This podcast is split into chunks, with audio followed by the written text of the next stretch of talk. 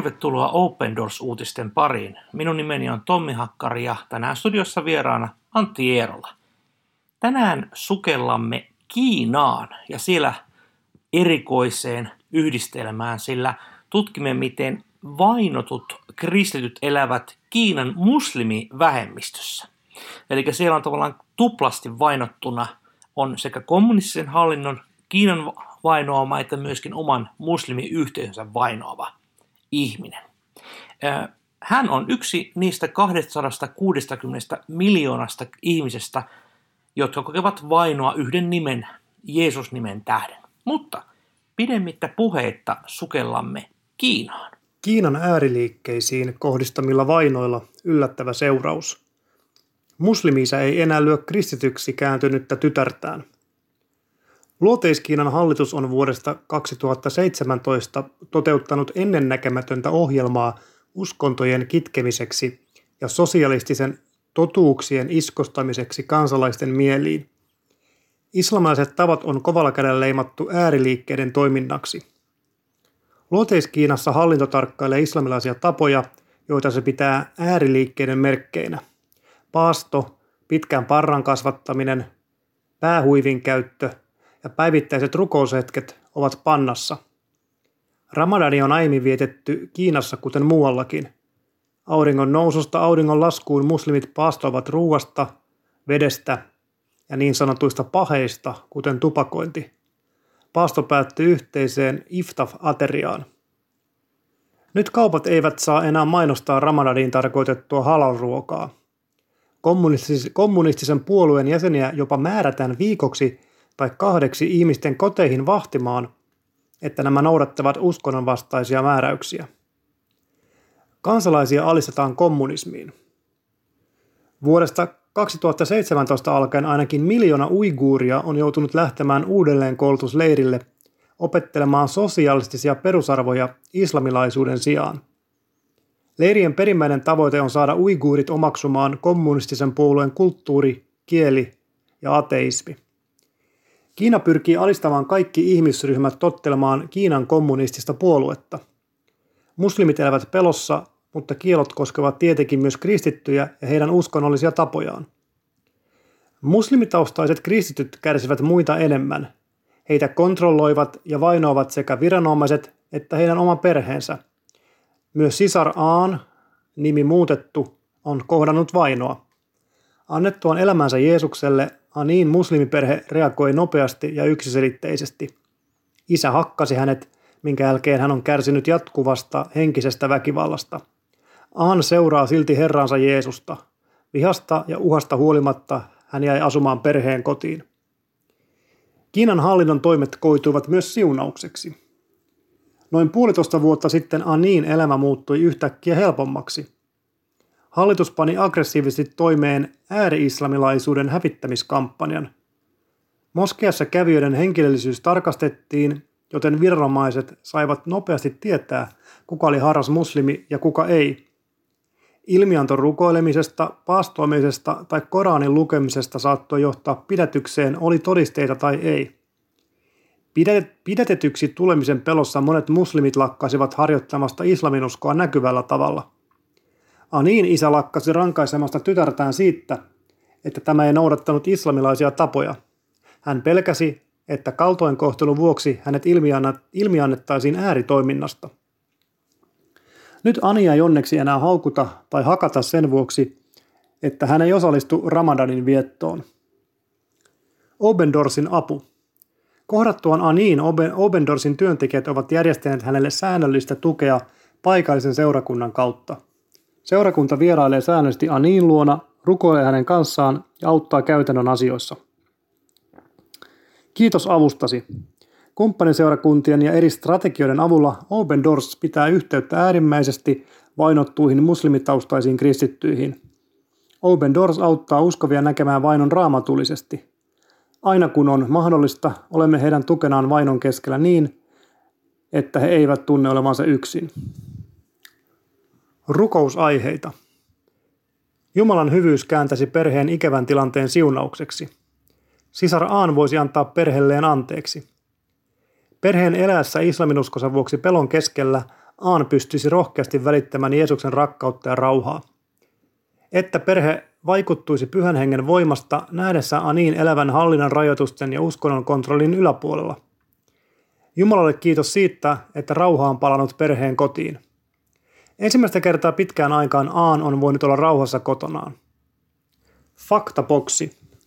Vuonna 2020 Kiinassa on virallisen tiedon mukaan noin 20 miljoonaa muslimia.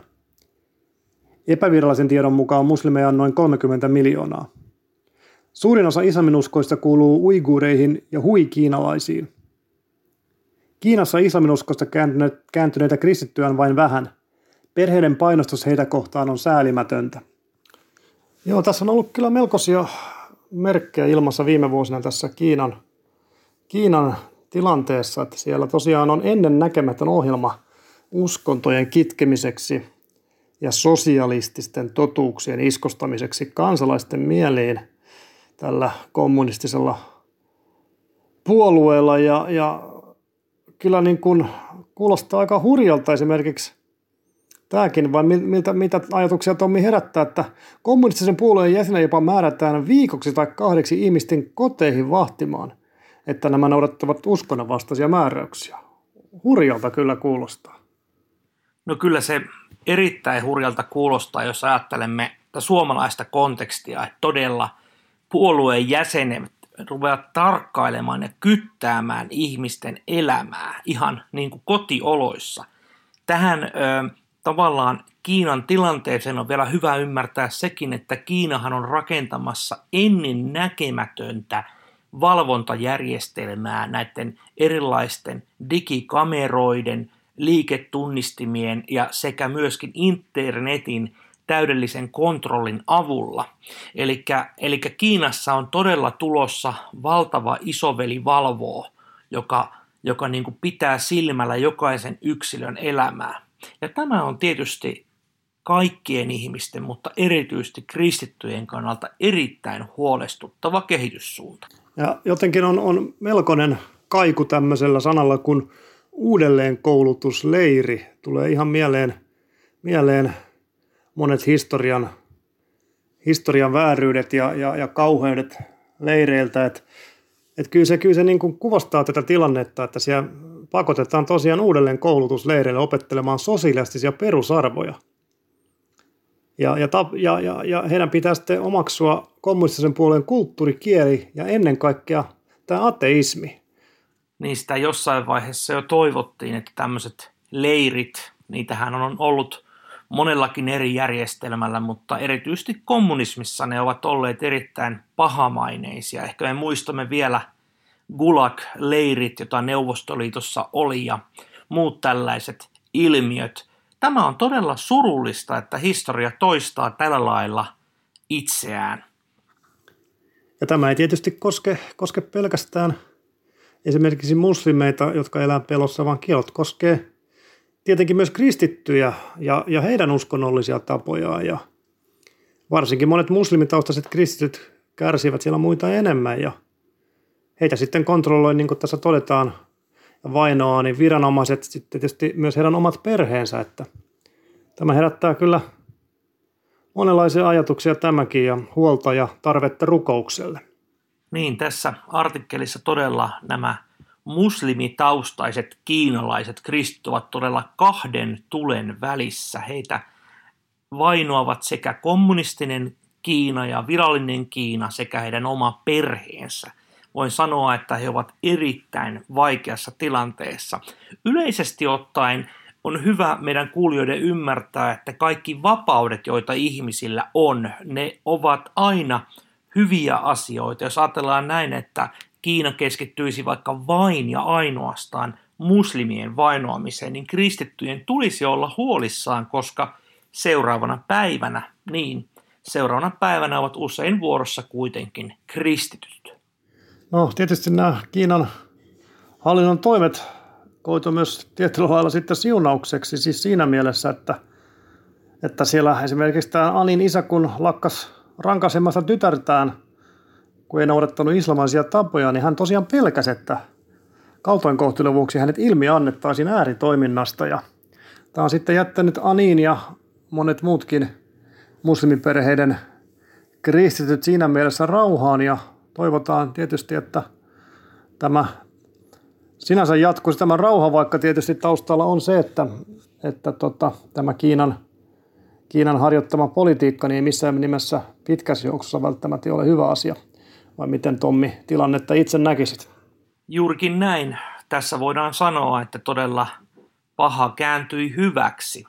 Tietysti me kristittyinä emme missään nimessä hyväksy sitä, että tämä isä todella pahoinpiteli kristittyä tytärtään. Siis sehän on, on tietysti kammottava asia, mutta tässä yhteydessä tämä Kiinan kommunistisen puolueen linja auttoi. Ja uskon näin, että Jumala voi kääntää pahankin hyväksi. Tärkeää myös on, että Anin kaltaiset on saanut apua ja heillä on järjestetty säännöllistä tukea paikallisen seurakunnan kautta ja he auttaa myös häntä käytännön asioissa, rukoilee hänen kanssaan ja käy siellä säännöllisesti. Että tässä myös jälleen osoitus siitä, että kuinka työ kantaa hedelmää ja rukoillaan, että työ kantaisi vielä lisää hedelmää ja myös näitä muslimeita tulisi enemmän uskoa ja rukoillaan myös Kiinan kommunistihallinnon puolesta. Aivan oikein. Usein se keskeisin pyyntö, minkä kuulemme vainotulta kristityltä on rukoilkaa puolestamme. Niinpä tässäkin ohjelmassa pyydän sinua hyvä kuulija hiljentymään rukoukseen. Joo, halutaan Jeesus rukoilla Kiinan tilanteen puolesta, että Jumalan hyvyys kääntäisi perheiden ikävät tilanteet siunaukseksi ja että sisar A, niin kuin moni muunkin vastaavassa tilanteessa oleva voisi antaa perheelleen anteeksi ja auta tässä pelon keskellä eläviä. Anna heille, anna heille Jeesus voimaa ja kärsivällisyyttä, kun he kokee painostusta omaa, oman, oman perheensä kautta. Ja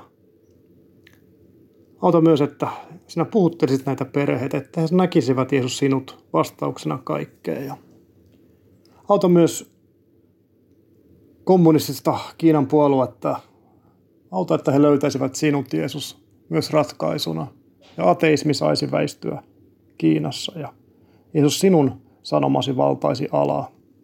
Kiitos kuitenkin Jeesus, että sinun käsissäsi on kaikki valta ja voima niin Kiinassa kuin joka puolella maailmaa, missä kristittyjä vainotaan ja anna Jeesus kaikille kristityille se voima kestää näitä vainoja.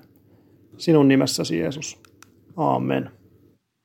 Tiedän, että voit tilata ilmaisen Open Doors-lehden sekä hyvin suostun rukouskalenterin osoitteesta opendoors.fi kautta liity.